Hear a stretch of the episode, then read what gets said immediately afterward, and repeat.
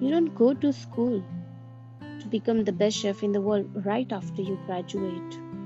School is always the starting point. So, what people forget is that you go to school to build a foundation and you want to build a foundation that's not going to crumble. I've been a cook all my life, but I'm still learning to be a good chef.